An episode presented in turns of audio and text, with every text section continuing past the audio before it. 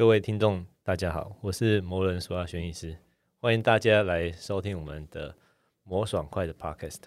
今天呢，我就是邀请到我一个好朋友哈，陈泰成，陈先生，陈执行长，来呃分享一下他现在在努力的事业哈。那么，陈泰成，请自我介绍一下。哦，Hello，大家好，我是陈泰成，Jaco，Jaco，嗯，那 Jaco 哥那。可以大概讲一下你现在，呃，平常在做哪一方面的工作啊，呃、或业务啊、呃、事业啊？呃，我觉得这样好像有点有点太严肃了，觉得啊很奇怪，明明就是你就是我的老板。我觉得这样，呃，平平常我在做什么？平常我就是接受你的。二十四小时的下的 order，然后尽量努力把你的愿望实现成真，这样对。所以，所以是我神灯巨人的神灯。对对对对对。那那你现在的的平常在干嘛呢？我我是开一个公司啊，这样，嗯，帮我介绍一下。哦，我们要先讲公司的名字啊。对对对。好，公司的名字叫做牛蛙股份有限公司。哦，那你们公司在干嘛呢？我们公司主要在做医疗医疗产业方面的呃科技啊这方面的数据的整合，或者是做一些微教的推广啊，主要是做医疗产业这样。哦，那那那那我们公司诶，是我们公司还是你们公司？呃，我们我们公司。好，那我们公司现在努力的的的的的产品是现目前正在努力的产品是什么？呃，或者说或者说是一开始到现在我们最努力的产品。一开始我们一开始是做那个送药，就是配送处方签，慢性病连续处方签配送起家的。对，所以要要要导到这里，我觉得我蛮累的呢。我想到这一块，我也觉得很累。是，对哦，就是做那个连续处方签的啊。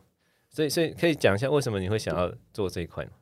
呃，为什么我想到我没有想要做这一块，是你想要做这一块。然后当初呢，你忘记了吗？当初是你想要做这一块，然后呢，找一个工程师，然后做到最后呢，这个东西几乎差不多做不出来，fail 了。然后你又重新找一批工程师，然后我一开始，然后我就应征嘛，然后我一开始来是从工程师出发，这样想起来了吗？所以是今最后是被你搞定了啦，是？对对对对对。哦，所以那那我那那那那那你当初为什么会觉得这个东西可行呢？呃，我当初哦，我一开始就是，这、就是、可能要从小时候的时候说起。小时候我就有一个看鱼逆逆逆流而上，小时候小时候就有一个创业的梦想，哦、想要当个 CEO，当个霸气总裁这样哦。然后呢，那时候就。因为我的背景是工程师嘛，嗯、就写程式，所以写程式就是基那工程师基本上都有一些傲气，都觉得、嗯、哦，这个世界上只要你说得出来的东西，我都可以帮你做出来，嗯、没有我们办不到的事情。嗯、所以那时候我就想说，好，那我要找个题目啊，我来做创业。那那时候就挑挑挑挑挑，然后就觉得哎，好像很多东西大家都做的差不多，然后我也不太懂，然后就在。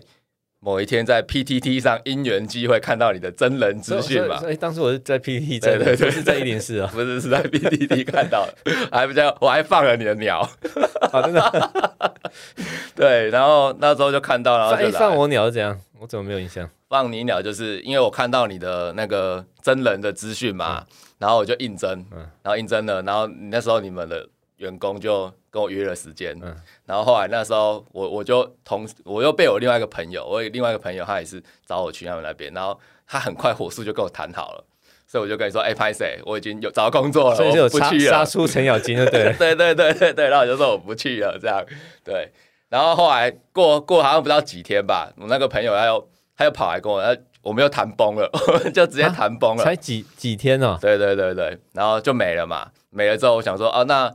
那我就又发了一封 email 给你啊，我就说，哎、欸，你们那个职位找到人了吗？不然可以再来聊聊。哦，我想起来了，想起来了。那你好像是四月一号愚人节。对对对，然后还 我还说这不是愚人节的信，那是真的。然后应征时还给我迟到，对，还迟到三十分钟。靠，真的是。不不不不不，加狗杰哥呢？就是他，他就是呃。就执行力还蛮强的，因为因为我我个性就是见机履机，就是今天要今天说，我明天就要，所以就是就是跟我一起合作的的的 partner 呢，就可能就需要这种 type 啊。如果是这种温吞的哈，我可能就很想把所有人的脖子给掐死。嗯，我我是觉得，哎、欸，到现在这样，所以现在现在官拜 CEO 嘛，是？对，哦，所以你有达到你儿时的梦想啊。我现在如果可以回到过去，我会把他打醒。更超高霸气总裁一点都不 霸气，因为还是被老板管着。对，所所以，我后来是我们是想要做那个连续处方签的。对对，所以其实其实故事是这样哈，就呃，这个应该是算鉴宝呃，现在怎么鉴宝署嘛？那以前是鉴宝局嘛？对，以前鉴宝局的时候，就是呃，就是说还有设计一个领药的流程。嗯，领药流程就是说，嗯、呃，比如我今天是高血压的病人，对，我每天都要吃一颗高血压药。对。以前的设计呢，就是在没有连续处方签以前呢，就不是病人要每个礼拜或每个月要去那个心脏回诊，对心脏科拿药。其实那种很稳定的哈，就是去拿药而已哈。他又要去看病，要去排队，还是要去跟医生说哦，医生，我现在拿药了。然后医生看到哦，陈先生，那这个药给你哦，拜，嗯，三十秒。可是要可能病人是住苗栗啊，对，杀来台北看病，对。那花时间旷日费时，所以现在国家为了体恤大家的这个流程，就变成是，我今天在心脏科门诊拿了高血压药呢，他可以给你三个月份，嗯，好，就是说这三个月内都不用再回门诊了，嗯。啊，就是，他有设计过，就是说每个月呢都可以去拿处方签，因为他是慢性病连续处方签的意思，就是他三个月呢，他给你三份处方签，一个月一份。对，然后病人呢拿到那三张处方签呢，再去医院或药局去拿药。兑奖，嗯，好，就一个月在药局或或医院拿药，就不用再去看门诊，就省大的时间了。是国家这样设计的啊，所以不过不过才不会医疗资源浪费啦，就是浪费那个病人的时间，也浪费医生的时间啊。哦，四个月回诊再追踪一下数据状况就好了吧？对，所以所以可是他现在是问遇到什么问题？讲一下嘛？还是要我讲？呃，我我先讲啊，有缺的你再补充好了哈。就是现在状况，就是因为主要是医疗资源分配不均嘛。嗯，对，因为就是政府的利益良善啊，他现在就是说哦，为了大家方便嘛，所以你你只要第一次回诊，医生就会开开。连续就三个月的处方给你嘛，那、嗯啊、你一定是第一个月在医院就拿了就回去了。对，然后你吃了一个月之后，你第二个月快到的时候，你就去你家附近的药局拿就可以了。对，对吧？对，然后就这样子到第三个月也是去家里附近药局拿，嗯，然后之后第四个月再回诊。对，回诊的时候医生就会检查一下嘛，看你过去三个月有没有乖乖吃药啊，有没有正常啊，啊有正常就继续再继续开处方给你，就一直这样下去。没错，对啊，那他现在问题就会是。呃，政府的出发点就是想要的理想状况是刚刚我讲的那样，可是实际上不是这样。那实际上这样，实际上就是呢，你的处方呢，那个病人回去之后呢，他就在医院拿嘛，嗯，然后第二次呢，他也会回医院拿，第三次他也要回医院拿，哦，所以还是还是习惯去医院的，对，他是回去。他今天如果是住在苗栗啊，住在桃园啊，他就是在林口长庚。看病的，嗯，他就是一个月后，他也是坐车去，对，坐车，长庚药局拿药。哦，厉害的是还有专车，早上五点。等下，不要不要污蔑 长庚，长庚可能没有专车哦。那刚刚帮我把他把他逼掉，把他逼掉。他差医院可能会有专车，民间专车哦，邻居左邻右舍包一台车一起去领药。据我知道，长庚是没有了。嗯嗯，对，所以类似像这样，那那我自己就那有些医院呢，他会因为。因为这一块他为什么要做这样？就是就是药药价差啊，这个药的利润啊，对医院来说算是很大的一部分啊，所以他当然希望大家大家可以在我医院这边拿药啊。嗯，对啊。不过不过现在台面上大所有医院私立公立都说他他都试出了，因为大家会因为国家还是有盯这个处方签的试出的比例。对，所以就是像长庚医院也是鼓励大家，现在都是鼓励大家。我好像有在长庚很久，我干嘛帮长庚讲话？对他试出就是 鼓励大家试出了，对啊，因为政府的政策要这样，所以还是要落实嘛，所以他就要求医院你要试出出去。那可是可是我继续讲好了，所以试出出去之后，对民众来说，好，那民众我就我就拿那个处方签去我家楼下的药局，我就去拿药。嗯，可是我去的时候呢，那个我通常都拿不到药。嗯，因为那个药局他可能没有备我我的处方箋上面的药，哦，所以他就他就说，哦，那个药局通常就会说，哦，那你的处方签先给我，然后我弄好之后我再通知你来拿，哦，所以那个病人通常就要就会白跑一趟嘛，他就去了就拿不到药，哦，那与其这样，那我还不如去长庚领药，或去台大领药，一定有，对吗？我去一定有药，虽然远了一点，嗯，可是我就不用白跑一趟，对啊，所以就是对对病人来说会不方便啊。对，像像我之前在在塑胶医院的病人，他们如果连连续处方，他就会给他就一个根深蒂固的想法，就是大医院的药哈比较好。对，而且社区药局的药可能不不对，不错误的。对，即使是同成分，即使同厂商品名，可很多民众的想法就是在医院领的药好像会比较好，这种心理的对的的的想法。可是实际上，即使是一模一样。即使是同学名药，其实，在台湾就是学名药的同成分药，其实效果都差不多哈。嗯，所以理论上是在社区药局领的药，应该就就可以了。不过很多人还是会想要跑去大医院里。对，这现在是最很大的问题。所以现在，所以我们是想说，哎、欸，那不然，那不然这样，哎、欸，换你讲，不然就会利用一些科技的力量，让这些不方便通通让它消失嘛。嗯，对啊，就是像逻辑上嘛，就是之前呢，我们我们吃饭哦，吃饭就是出去外面吃嘛，哦，都没有什么问题。然后疫情发生了之后，就发现哎，要出门吃饭这件事情好像不是那么的 OK。嗯，然后开始就跑出了一些就 Uber 啊、Foodpanda 啊，就这种这种科技的服务就应运而生啊。所以所以这些东西呢，我们就在想说，那时候就想说，那我怎么把病人的痛点，然后病人的痛点就是他他要领药，他就第一当然就是他 care 那个药是不是跟医院的一样嘛，嗯，然后再来就是啊，我这东西我是不是我不想要白跑一趟啊，嗯、我要方便，就是我去了我就要拿我就可以走，然后我也不用等，对，这样对，所以一样逻辑就是就是想成就跟 Uber 一样啊，就跟 Foodpanda 一样，Uber 就订叫外送。对，叫外送，然后你就看是药师外送啊，药师送药来给你，哦，所以我们所以所以我们公司叫外送的服务比 Foodpanda 还早。对，你要这样说，我们肯定肯定早的啦，可是没有赚到钱的，对，跟跟 Foodpanda 差很多。好，继续哦，对，所以所以逻辑上的话，它就是就像 Foodpanda 这样啊。Foodpanda 就是我在上面按按嘛，就是我要什么我就我就选了，餐厅就会知道啦。嗯、那我们就是民众把他厨房间拍照啊，然后上传之后送到药师那边去，然后药局就会知道，就会帮你调剂啊，然后弄一弄，按、啊、弄好之后就通知你来拿药。哎、欸，这样合法吗？这这这合法啊，这合法，这这不止合法，还我们我们做完之后还直接被公单位直接照抄搬走。对。哎、欸，不知道什么时候搬走，我怎么都不知道。刚做完没多久，就就不是就有一个那个叉叉叉，然后把我们找去嘛，啊、然后分享一下我们的经验嘛。啊、然后过了半年之后，他叉叉叉就推出了一个 APP，长得跟我们一模一样。哎、欸，那叫什么？我现在想不起来。可以讲啊？可以啊，那叫什么？我想不起来。那个啊，那个什么药师公会啊？我说那个 APP 叫什么？我想哦，台台湾什么那个药药。什么通啊？哦，所以有有他他什么通啊？我、哦、我是真的想不起来，不是不是要消音。哦，对，好像有，太久了，那个很久以前，就是有有他们公布的拿去拿去用了啦。对，对我记得一开始的时候，很多人问我说：“哎、欸，苏医师这样到底合不合法？”就是药师法就规定，就是就是药师要轻松，对、啊，药师轻松，不能用黑猫啊，不能宅配这样。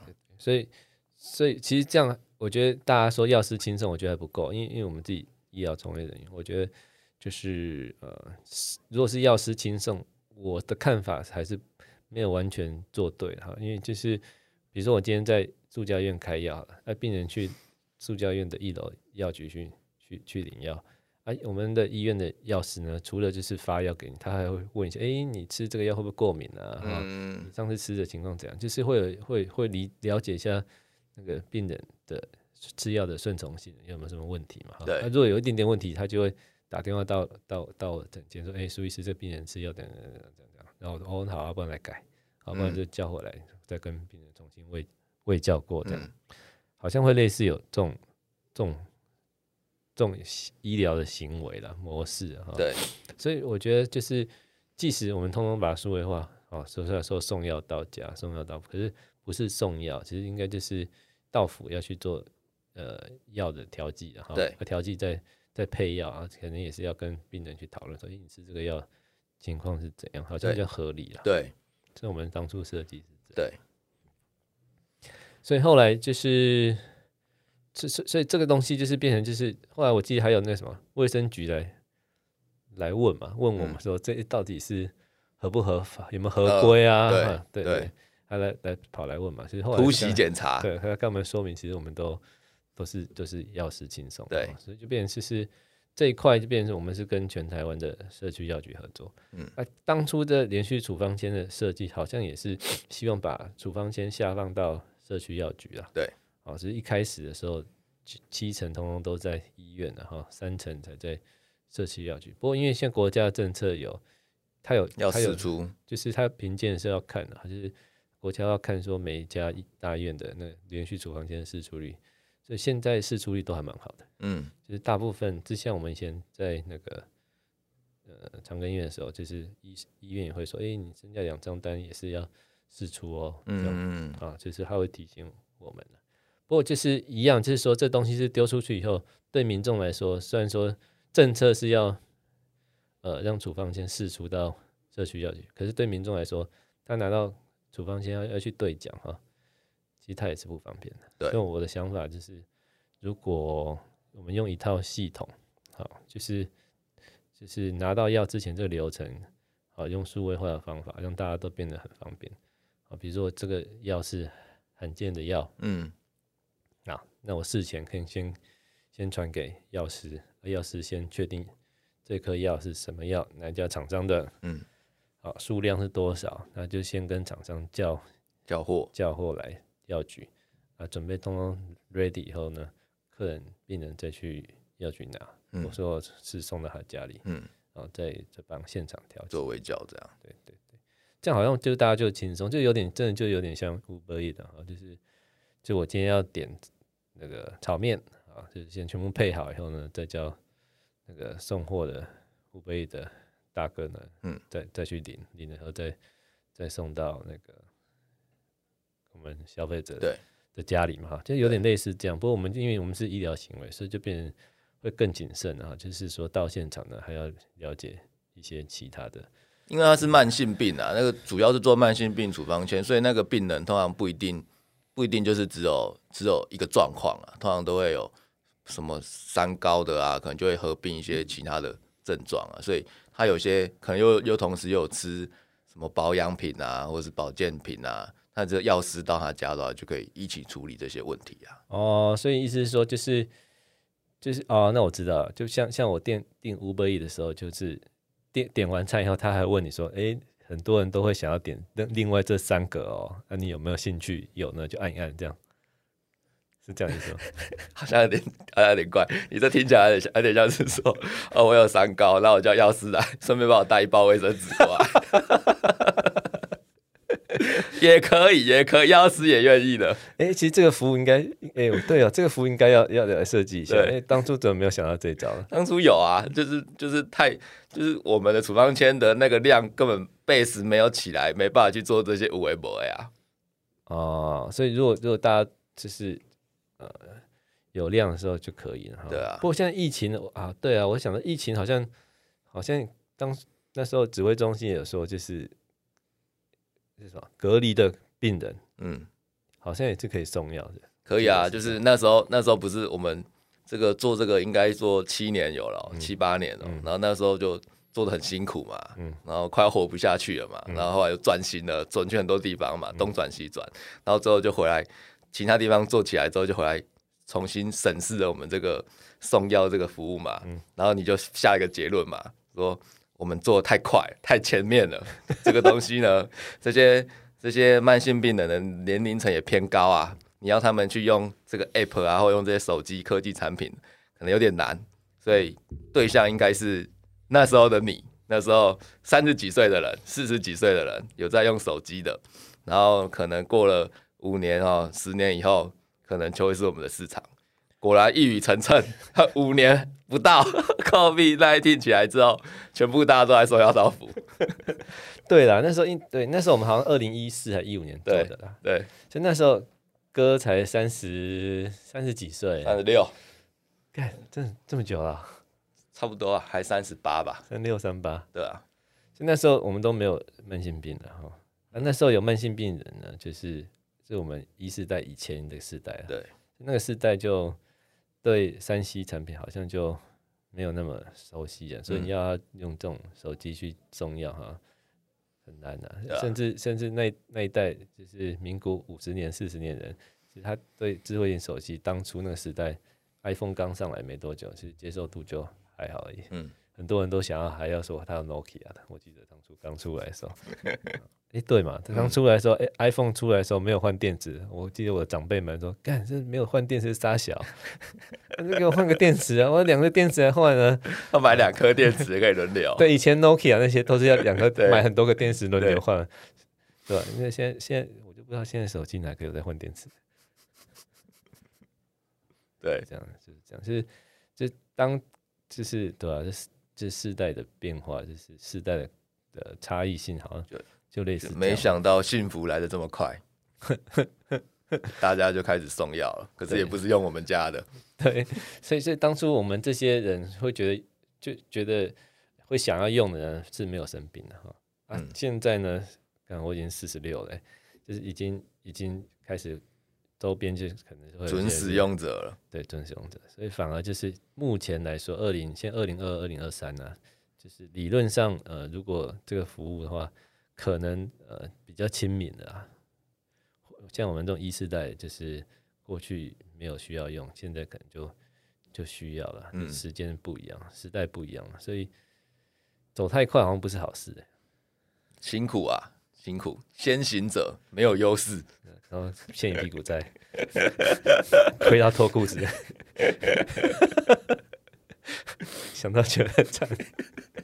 超靠背，今天真是个难过的主题啊！不不过现不过就是嗯，不过我们就是因为也是因缘机会有做这一块，我觉得就是说嗯，就变成是我们当初是目光是放在连续处方签嘛，对，就是目光在那个三高慢性病的。有现在其实看的是就跟 Uber Eats 跟 Foodpanda 的的想法是一样啊，就是有时候就就就变成不一定要连续处方。也是可以送啊，嗯，对，所以疫情的时候被居居家隔离的，对，确诊者他领他拿药，对，像国家也是是是用个软体啊，叫药师去送到家嘛，没错，就跟我们当初二十年前做的就是一样，对，所以就是所以理论上这概念上就是用数位的方法把呃药物呢送到病人的手上哈，嗯，啊至至于说它是什么药，只要呃，我们在法规上啊，医学伦理上都都合法、合规、合理，而且对病人有帮助，好像都不是不行的。嗯，对，所以我觉得当初阿贝我的概念呢是是很好的，只是呢没有赚到钱，然后没有办法普及啊。现在要我去做这一块，好像就就好像就没什么很大的动力了，就是就是。因为因为我现在讲的是，因为因为鉴宝嘛，对，鉴宝它就是把药价血流成河啊，对，就压很低嘛。哦，其实因为为了这件事，我们就跟全台湾的药师工会都都呃打过招呼，有交流，嗯、会发现说他那个药师服务费从本来从几百块，现在砍到剩七十几块，嗯，就越砍越低。所以我觉得就是这样，你 你我们很在乎啊。呃就就是说，以病人角度，其实我们蛮在乎，就是医生好不好？我希望我吃的药是好的。嗯，像比如说我刚刚讲嘛，很多病人是他宁愿去塑胶医院坐一个小时的公车去塑胶医院拿药，他也不愿意去去隔壁的社区药局拿药，因为他是他在乎他吃到嘴巴里面的药是好的嘛。嗯，对吧？对。可是问题是，国家为了要省那个健保经费，好，他他就。举那个什么要价黑洞的大戏啊，就是说你我的想法啦，虽然说我不是说鼓励医院赚钱的，其实我现在也自己开诊所啊。那我自己开诊所啊，我诊所是房那个那地那个那个那一个点是租的，啊，租要钱嘛，干要钱好不好？对。那水电要不要钱？靠背那也是要钱好不好？嗯、那护理师请要不要钱？那也是要钱呢，啊。那我在那边帮病人看病，我明天要活，后天要活，那我也要也要有收入。所以就是医院开医院也是要成本哈。虽然说像苏家院是财团法人，财团法人是不以盈利为目的嘛，可是他要运作啊，嗯。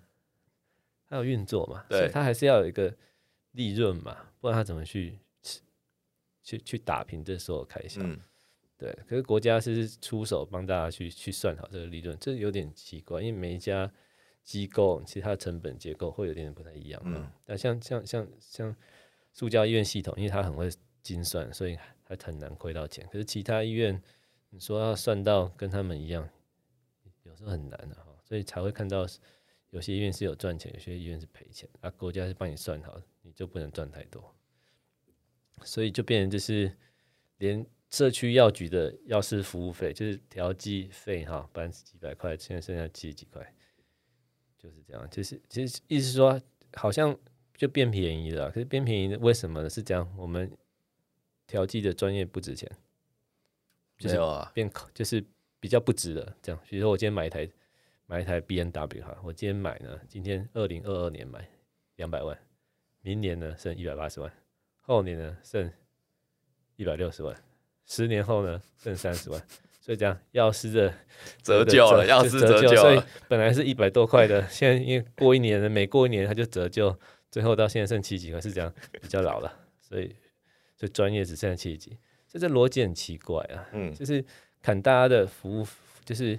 说叫药师服务费，其实根本不是服务呢，这是调剂的费用嘛，就是他的专业去调剂，嗯、啊啊去砍这个单价，我觉得是是有点奇怪啊，是有点奇怪。所以、啊、所以你又不松快了吗？感觉想到就会当一样，就像像我们开业医也是一样，就是开业医的挂号费是比较便宜嘛，医学中心挂号费比较贵嘛。对，那问题是我要讲从医生的角度啊。我今天我今天在云林开个诊所，我是我是拿什么执照？医生执照。对。啊，我在苏家院看病，我开个诊，我是拿什么执照？医生执照。同样都是医生执照。对啊，并没有在苏家医区医院的执照费会比较高啊，也没有比较高尚啊。啊，去诊所开业的医生，他也没有比较低的，因为大家都是一样训练，都有一样的执照嘛，就看一样的病啊。只是说可能难度高，难度低。可问题是你感冒去。苏家院挂号有比较便宜吗？没有，嗯，所以这这地方都是很多地方是是不合理的，所以很多这种开业医的开业呢，健保局是给他检视的。好，你就是好，今天看感冒，我就给你一个固定价钱，他也不管你开什么药组医嘱的内容，他就给你固定，就是吃到饱。一个病人进来，我就给你几百、三百、四百、五百。那你当然就是以以我今天开业的。我今天是负责人，我是医生，我是老板，我要为了我明下个月的诊所的的业的的的存活而打算，所以我要精算成本，不然我下个月不会活。对，不像在我在苏家院干，老板会帮我精算的，只要上班就好。王家会帮我精算，我根本不用管这件事。我今天妈，我开诊所我要管这件事哎，所以就变成是，我能做很好的东西给人家，不行嘛？嗯。啊，人家还可以开地下街、美食街去去去弥补赚外快。那、啊、我那是讲卖保健食品，就刚刚讲的，点了 Uber 以后再问你说要不要这三个，对，感觉很差啊，是这样。所以所以就是就是鉴宝的问题之所在，它是为了要让它可以损益平衡，它就是就是把我们的权益啊拉下来。所以我为什么说讲到这个，事情为什么就是为什么慢性病连续处方箋？你说用这种数位转型，用数位化的方法，让类似 Uber 可是我要讲，不，因为讲到类似 Uber Uber Eats 呢，会贬低医疗药师的格调啦。就药师不是 Uber Eats 的哦。可是呢，我们是类似这样的系统，精神是把一个流程做数位转型的整合。可是这样子呢的东西呢，你还是要有金流啦，你就是你还是要有成本，比如说你要送。把药送到家去，到现到场到府去调剂，那药师有时间成本啊。对，他有服务有成本嘛。对，像在偏乡哈，像国家补助偏乡药师到现场去做调剂，去做做送药，那一个补助都上千呢。嗯，对啊。可是你那个平常的一般的处方间调剂费就七七，七十几块。对，那那那那七十几块能去哪里？我从我家坐到中山医院，台北市中山医院就要一百五两百，坐坐 Uber。对，你去订订一个 Uber，那那个服务费都要四十块以上，嗯，还有六十块的，嗯，那他只要丢个东西就走了，对，对吧？然后要不用处理其他的，对他，可药师的调剂费就七七块，嗯，所以就是啊，就想到这有时候会觉得很不值啊。其实现在药师的执照很难考啊，要要应届考上药师的那个执牌照。毕业要考，也不是说全部人都可以考上，那还要花时间念的。嗯，所以我意思是说，这个东西就是专业哈，就是还是要专业样子。为什么这种听起来数位转型很很好啊？就是送药到家，我们做这些东西都都很好，可是就很难做啊。为什么很难做呢？因为就是成本太高。对啊，说白了就是最后药师不愿意去送了。对啊，他也不愿意去去陪你用这些数位的东西，对，因为他就是。他要花更多工啊，就是变成是，所以所以为什么在疫情的时候，疫情的时候，现在是药师要把这个疫情那个确诊者要送到家，国家要补助了。对，啊，补助完据说还还说也是要讨价还价，这是大概是多少钱？细节我是没有去去认认真去了解哈，就是就变成是像要这样，你要让这件事要成的，你没有补助哈，我觉得是有难度。不然就是另外一个市场是自费，就病人付多少钱。嗯啊，比如说付三百或两百，好，麻烦药师把药呢到我拿了药到我家调剂，这样对。不过那个就是一样，就变成是呃使用者愿不愿意付钱了啊，就是是另外一题，就是像我们当初啊，我我开诊所，我开诊是没有健保的，嗯，啊，就是没有健保，就全部都要自费。所有妇产科医师都说，哎、欸、哎，苏医师你这样搞哈，这不会有 case 的，一一年后就倒掉了。对，因为就是台湾民众的。的看病的习惯就是不用钱的，嗯，只要挂费而已，啊，如果你就是说，呃，另外还要收费，啊，开药要收费，检查要收费，什么都要收费，那病人是接受度不高，因为他觉得，诶、欸，我在台大看都不用钱呢，嗯，只要三百四百块挂号费就结束了，那你什么都要跟我收钱，那是哪招？健保太爽了啦，对，所以意思就是，所以变成说我们想要让整个产业医疗产业升级，哈。卡的地方就变成是这样，就是健保健保系统的天顶盖卡在那里，它给付的费用就这么高。其实，在在这么低价的医疗生态，你想要做那个产业升级是有难度的。你说药师服务费就没有一百块，七十几块，我不知道现在没有砍更低，我是不知道。那真的很难做哎。嗯，这这你看这七十几块又怎么让让药师愿意离开他的药局啊，把药品送到。去把服务做更好这件事情，就因为影响到影响到他，他要是出去送出去送一小时，可能只能送一个，那他的时薪就是七十七块。对啊，像大医院药师一个月薪水是五五六万七万的啊，所以就变成是大家可以看看这这逻辑是是到底在哪里啊？这甚至说我今天要是说好，我要出我要出行帮你到府调剂好了，那我要收你。三百、四百、五百，好像某种程度看也没有不合理，也是合理。可是到底有几个病人愿意付钱？对，很难呐、啊，我觉得很少啊。所以这东西就是当初有时候想太快哈，就是快十年前做这件事情，可实际上这东西要成哈，我觉得有有难度，太理想了。对，所以我赔了上千万，买个教训。不过就是不过。方向起来是好玩的，是这个我这样跑一轮以后发现，其实还是有这个东西还是有机会，只是说这可能要跟公部门一起合作，比如说这上次上一波疫情哈，就国家想做的时候就可以做，因为它会补助嘛，会补助，那这个东西就可以做。啊，如果说就是再一次说另一个方向，如果国家不补助，那我们就要变成是使用者、消费者啊，讲消费者好像不太对，可是大概方向是这样，就生病人就愿意要付。这个钱，他、啊、为什么他愿意付？就是说他有知道这个 value 啊，就是要失去的那个价值之所在。如果他懂，他就愿意付。比如说，那像 Uber Eats，他就跟你说那那什么服务费就要收四十块，啊，啊，大家不是照付？对啊，现在这么冷哦，那个我明明就知道餐点就是比去外面买还贵，所以你有打赏他吗？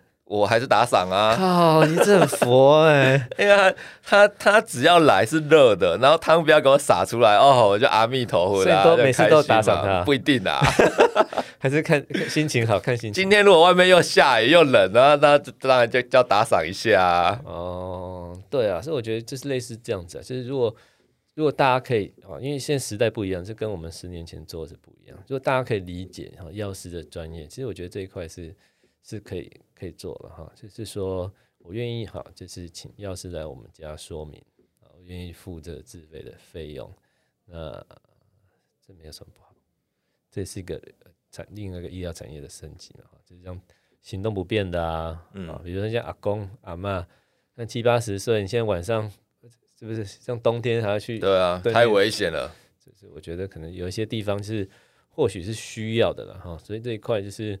我们有在努力做，那希望就是把这一块，像我的定义是有点像是自费市场了哈，嗯，就是送药到府调剂的自费市场，我们怎么把它让民众呢有一个 awareness，就是有点认知，有理解，知道说就这东西有价值的哈。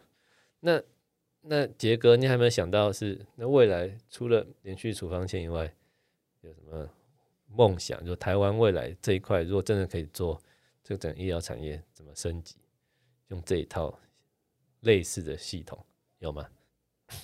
其实蛮多的哎，就是像像我们这样子搞啊，搞医疗这一块，就会发现说，第一啊，第一是呃认真搞了这几年，就会发现其实医疗产业这一块在 digital 的这这个部分，其实都都认知啊，其实不不要说不要说使用程度啊，就到认知都还算是很粗浅的，就是甚至。很多都没有在导入，对，那那这些东西其实某种程度上，别的产业，呃，科技业啊，或者其他产业，其实都做的都做的很好，那个都是一个范例了，你知道？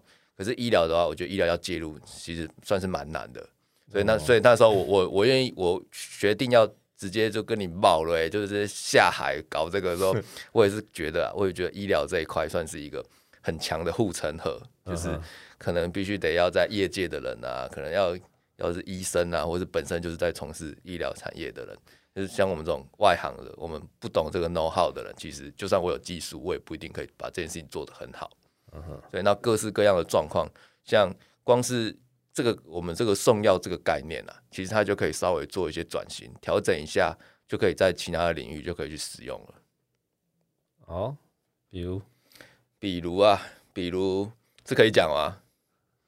不可以，对啊，我就 那你知道我要很难举例，我想啊，比如就是到现场了，就医生，比如说医生到现场去看诊了啊，就你也想嘛，就是你你很多东西就是现在的场域就是这样啊，就是我们医生的医执照是挂在机构，我们医师执照是挂在机构，所以你就是只能在，比如说我在树家，我只能在树家医院看病，我就没有办法离开树家医院。看病，因为法规规定就是我只能在树教医院看病。可是呢，很多时候呢，我们在看病的时候也是知道，很多时候我看病，其实我我什么事都没有做，我就坐在那个办呃整间的桌子前面椅子上，我就跟病人讲话，对，面谈。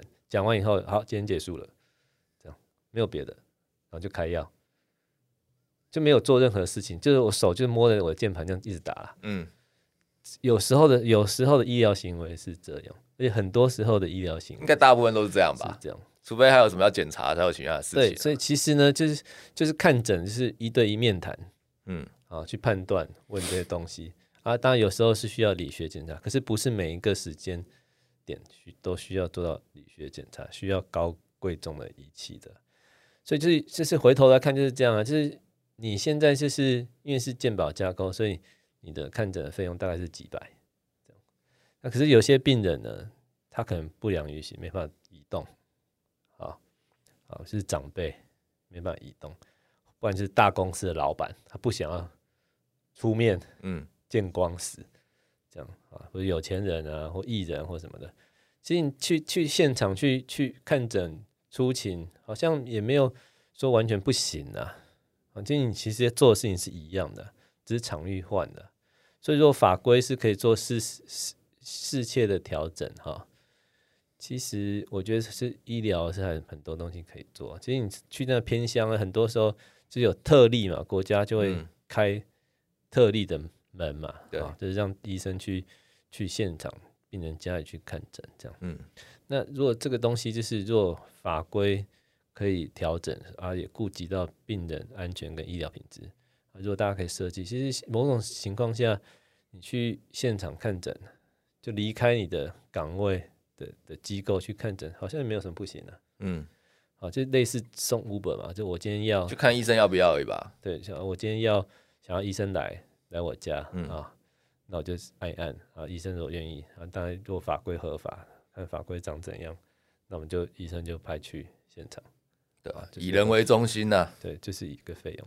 那甚至说，因为现在现在疫情嘛，现在现在数位化，你就线上看诊本来不合法，现在也开始有规范有合法啦，嗯，一样嘛，是类似的啊，就是你点啊，我今天要看苏轩医师啊，我要跟你线上看诊，好，那我们法规怎么去设计？现在已经有了有法规，那我们一一看病的安全，什么样情况可以做线上，什么情况不能？好，就就是变成是一一样类似的服务嘛，就是我要什么，我就上网点，在手机上点。点完以后呢，那个专业医疗专业人士就出现在我面前，或出现在我荧幕面前。对，啊，做一些我们全部全盘跟国家一起评估完以后，这都是合法而且安全，是有效有意义的。嗯，好啊，这样看完初步看完，觉得需要再来医院呢，嗯、就不用全部人都挤医院了嘛。嗯，所以像很多时候就是国外那种都有做过临床研究，就是小朋小儿的急诊，好，就是。那种几岁那种婴儿宝宝，一岁以下的啊，三岁以下，那父母都是新手爸妈，都很很容易紧张。对，晚上一点点问题就半夜就送去挂急诊，挂急诊。可是医生是铁打的，不是人呢，还不是半夜还要陪你看病。有时候看看都不知道是什么问题，都没什么大问题，就明天早上再看病就好了。嗯，好像这种呢，就是蛮适合，就是先线上先 screen 一遍，哎，觉得嗯，所以我们要定个 SOP 嘛。嗯，好，哎，这种东西可以线上先看完哦，你可以明天来看哦，这样，好，或者说哦，这个你一定要要来挂急诊哦，嗯，先有初步的筛筛检嘛，当然叫政策跟法规的保护，这样医生才可以做，嗯，线上去做 screen 的的筛选的服务嘛，这样可能可以降低夜间大夜，就是晚上十二点以后，其实大家都很累，啊，那这个时候你还要去看这种无病生，我以前有啊，以前在塑胶医院。半夜三点看下面痒的，哦，那是很烦。下面痒到睡不着，半夜还挂挂急诊。这 妇产科这个朱医师，我有个病人啊，现在有急诊有个病人，二十五岁，下面很痒，麻烦你来看。我在我知道我值班是一定要下去看，可半夜三点哈，从睡梦中被挖起来看下面，啊，真想把人掐死啊！就哦，这是的，这明天早上看就好了，这不是紧急，我知道很痒啦，可是就是。对啊，就是类似这样啊。这个到底是发生什么事，就就会觉得很多点点点，就是急诊的是叫很这生命危险、很危急的嘛。嗯，啊，像这种就来，就是说，如果可以用线上的方法来解决，嗯，或许也是个方法。好，那因为时间关系呢，我们今天的的访问呢，聊天呢就到这里。哎，我你刚刚说有一个什么什么五星的，那是怎样？